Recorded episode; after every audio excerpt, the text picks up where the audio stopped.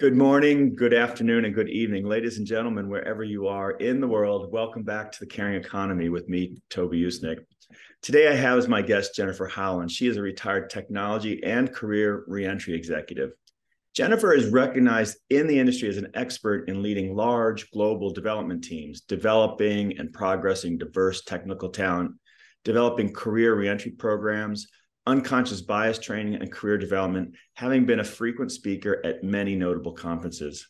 As the former managing director at iRelaunch, the pioneering company in the career reentry space, she co led iRelaunch's consulting practice and co led the STEM reentry task force with the Society of Women Engineers. Prior to joining iRelaunch, Jennifer spent 35 years, which is incredible, fulfilling years as an engineer, manager, and executive spanning engineering, strategy, product and services development, businesses and practice transformation, services delivery, and technical talent development, where she created and expanded IBM's successful tech reentry program. It doesn't get any better or bigger than IBM, particularly in those golden years when you were there. Jennifer Howland, welcome to the Caring Economy. Thank you so much, Toby, for having me as your guest. I'm really glad to have you on today, particularly to talk about two things women in tech and then career reentry, something of which you know a lot about. Uh, but before we get there, as we do with all of our guests, Jennifer, could you give us sort of a two to three minute digest of who you are, how you got where you got, maybe some either mentors or bumps or pivots along the way that landed you here?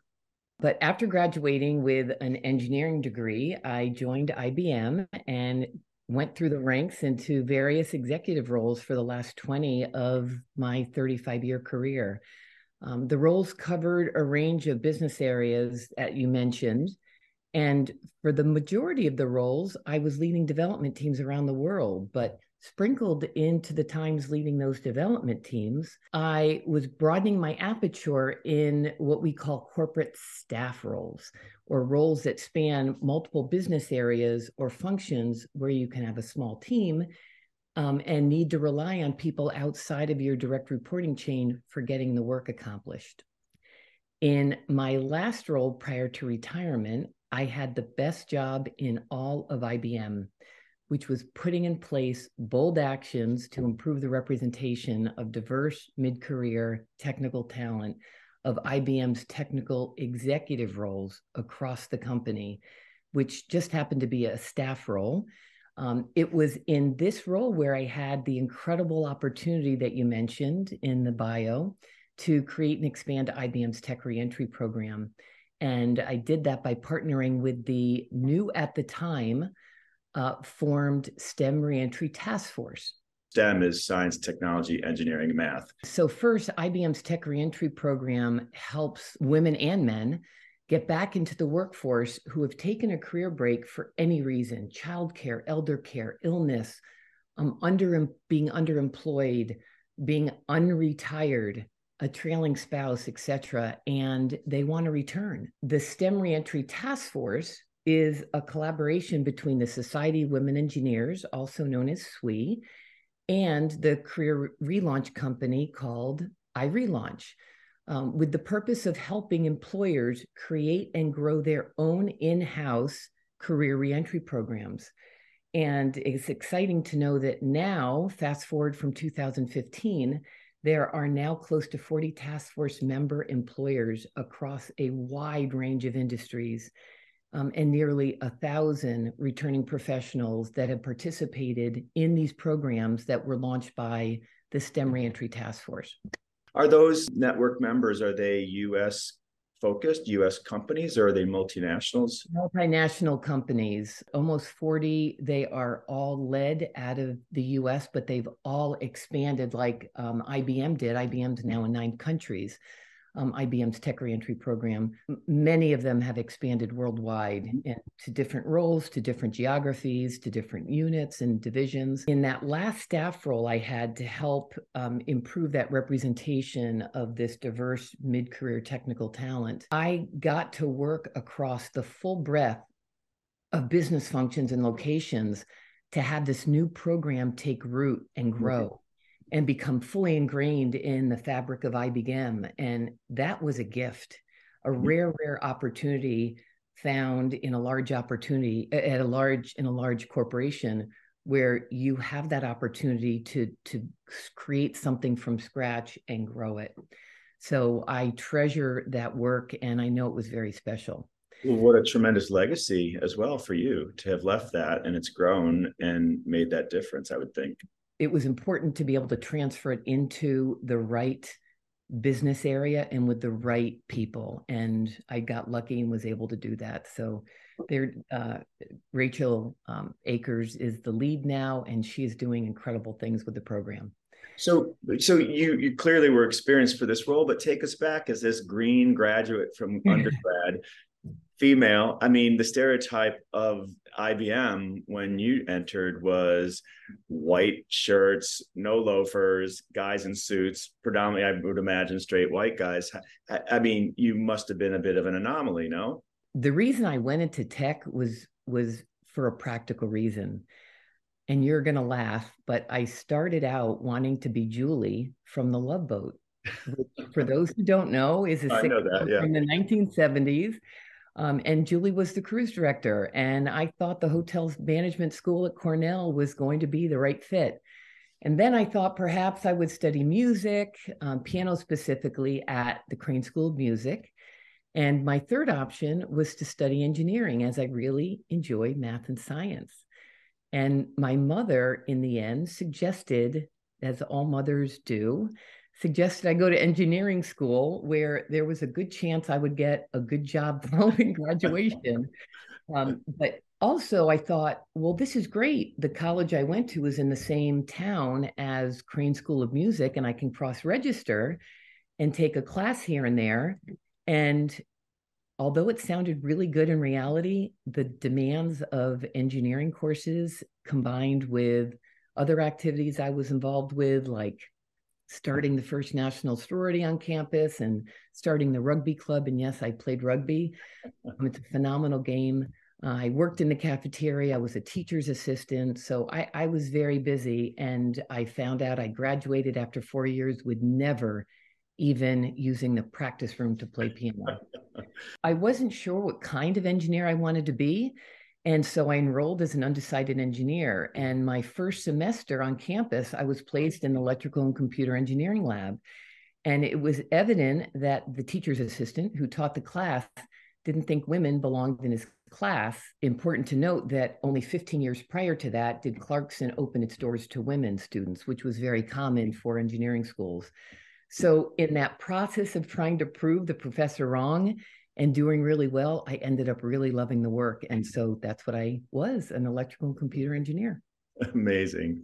Not vindictive, actually happy and positive. Following my IBM retirement, I accepted this dream role to help Carol mm. Fishman Cohen, who is the co founder and CEO of iRelaunch, with her consulting practice, as well as to co lead the STEM reentry task force with the Society of Women Engineers. So for years and years, I worked with iRelaunch and SWE and the STEM Reentry Task Force um, at IBM. And now I got to be in this incredible company and help lead and drive and help employers create their own um, programs. The pioneering company in the career reentry space, and they partner with over 250 employers to launch and expand their own in-house reentry programs and iRelaunch leads a community of over 100,000 relaunchers. And we define relaunchers as a professional returning into the workforce following a career of one to over 20 years. And I retired for good a few months ago you know you've got these employers conceptually i understand reentry but where does the rubber meet the road? Were you were going out and sitting with the heads of hr at these companies or you were actually meeting with employee group? What did an average day look like? So my day i helped co-lead the consulting practice with carol. Um, she was doing it on her own before i joined. What that means is she would work with employers specifically to help them get their own career reentry program up and running. For those that already had career reentry programs, which was rare, but some did, she would help them expand them overseas or different business areas or different tenets of the program. So my typical day was to help clients create their own programs. And what I did, it was one on one consulting, lots and lots of hours of consulting to give them all the best practices that not only I had from creating IBM's program and being involved with the task force, um, but also all the clients that iRelaunch had worked with and help them create a program that works for them. Mm-hmm. And it's it's could be a quick process or it could take up to six months, mm-hmm. depending on the leadership involved. And it it was phenomenal. I love this work. I love seeing these programs come together and know that you helped. You mentioned who do you work with? It all depends. Sometimes I'll work with a CTO of an organization. Sometimes I'll work with the um, talent acquisition group. Sometimes I'll meet, I'll work with the D&I team. Sometimes I'll work with um, HR. So it really depends where the program is in an employer is stationed. So I would imagine, for example, with the recruiters, you would help them unlearn in a sense, not to filter out resumes that have big chunks of missing time. It was one of the most common mistakes. And it's it's not helpful and i know um, employers are working with their back end systems to fix this but there's a lot of software that would just filter them right out they wouldn't even be considered. So we always tell relaunchers to put yourself out there and wait until the employer filters you out after being able to speak with them and we consult with employers to make sure you are meeting with the relauncher to really understand what they bring to the table. It really makes a difference. How do you tell, say, someone 10 years out? That, I mean, the technology's evolved so much. Do you advise the employers to put in programs to get them up to speed, or do you talk to the individual candidates to say, here's where you got to get up to speed? How do you close that gap? It's both. What we will do with work with relaunchers and figure out what they want and what they need and where their interests are and let's say you're a programmer, a COBOL programmer, hmm. or a C programmer from way back. Nothing was object oriented then. And now you're want you wanting to come back be a programmer. Most all of those types of people, those types of skill will have updated their programming either through auditing a class or doing a certificate program or going to local community college or doing it just online.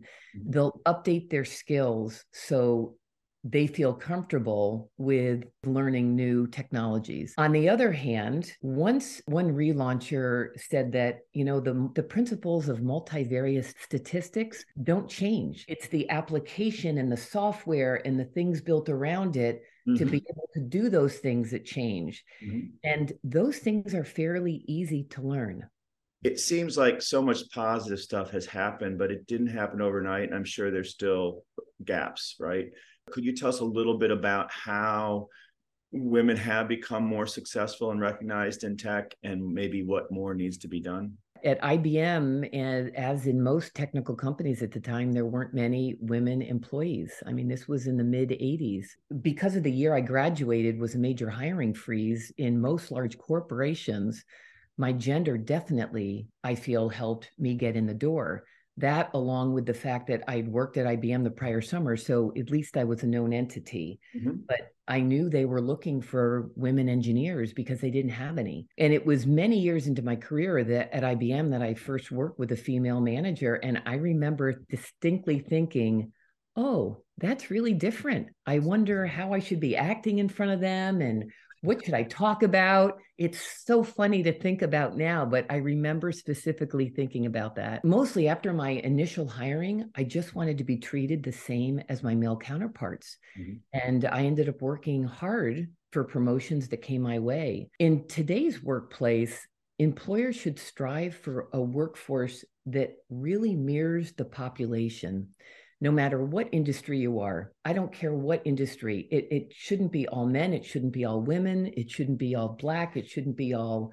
Muslim or Catholic. I mean, it it needs to mirror our population. Mm-hmm. And the talent is out there. Hiring diverse talent requires forming relationships, which takes a lot of time. And many businesses don't allow their hiring managers the necessary time to create those meaningful relationships, which we know can result in hiring the first person that walks through the, the door. Mm-hmm. And in the tech industry, there's a good percentage that that person is not going to be a diverse candidate or it's not going to look like the rest of that world. Something that I strived for while leading large teams at IBM was to ensure that the employees that were up for a promotion or award or a new role had demonstrated capabilities beyond their peers. Rewarding someone just because they're a woman or because they're Black or diverse and not because of their demonstrated competence belittles the reward and the person. Yeah. And as a woman employee, I wanted to make sure I received what I deserved. Mm-hmm. And I never want anyone to think that I received this reward, promotion, role because of my gender. No one wants to feel that way. I wonder about this latest generation of technicians in particular who are now wit- witnessing, experiencing layoffs for the first time. Life has reductions in forces and layoffs, and it's a cyclical thing any reflections on what's happening now in the tech space with all these layoffs? Don't want to belittle what's happening because it stinks for those who are in it, but it it will always happen. It's a part of of life, and I think because of the last few years, especially, um, and those out of college who are um, new in the industry and working in large corporations, that these things are cyclical and companies need to every once in a while step back and pause and reflect on where their core comp- competencies are and how they can best meet the needs of their the marketplace and their clients. There are so many other employers that are hiring. It really helps to hire coaches. A career coach is a wonderful, wonderful thing to invest in. I also have seen the same time we're reading about the tech layoffs that the banks are hiring. So, you know, it's it's cyclical and it's also industry specific often. I often have said to people in the past year, it feels to me like every company is a tech company now. It really does replace much of what others did before or it's just the nature of the beast right? In my area of communication social media is so important websites. Do you coach young people informally now and say you know well you know think about a different sector or different industry or? So i i definitely still coach um, people men and women uh, mostly in the tech world. When you have a technical degree like an engineering degree or a programming degree it opens up so many options. I mean, look at all the different things I did in IBM over 35 years. I don't know if that would have been possible without the background of that I had. And I wasn't trained to be a consultant with iRelaunch, but it's part of what you learn and what you how you grow. Important to find your next thing. I always say it's perfect to have that new role be part of what you were doing before so you know something but then make sure you can learn and grow in that new role mm-hmm. not mm-hmm. exactly the same and i also depending on what they want to do they might go back to school they might get a full uh, four year degree or get back get their masters be cognizant if you're an employee be cognizant of where your employer is going and the skills they're going to be needing and make sure that's where kind of your po- portfolio of skills is lying. Uh, ladies and gentlemen, again today on the Caring Economy, we have Jennifer Howland with us. She's a career tech executive, primarily with uh, IBM for 25 years, and then the consultancy iRelaunch. It seems to me that it, it has been a source of awe for you in your career. And I wonder if that's a fair statement. And is the awe still there in technology and science? And and and describe what that feels like for you or why it is. So, uh, uh with IBM specifically, and upon I, my IBM retirement, there were many jokes around my blood never being totally red, but perhaps being a bit purple with the red mixed into the blue. And I received offers, I mentioned, for every company to which I applied out of college, all great companies. But IBM is IBM. And I was so proud to have landed an engineering job there. And I'm very, very proud of the work I did and mm-hmm. the work of the company over these 35 years. Mm-hmm. And when you said, wow, 35 years, it does sound ancient. And how could one person learn and grow and be challenged at the same company for 35 years? And the answer, which I alluded to, is because up until my last role, I was never in a role longer than two to three years. Mm-hmm. And when you work for a big company, there are opportunities to move around and to completely different business areas. Yes. And I was always challenged. And a great quote from the former IBM CEO, Ginny Rometty, is growth and comfort cannot coexist.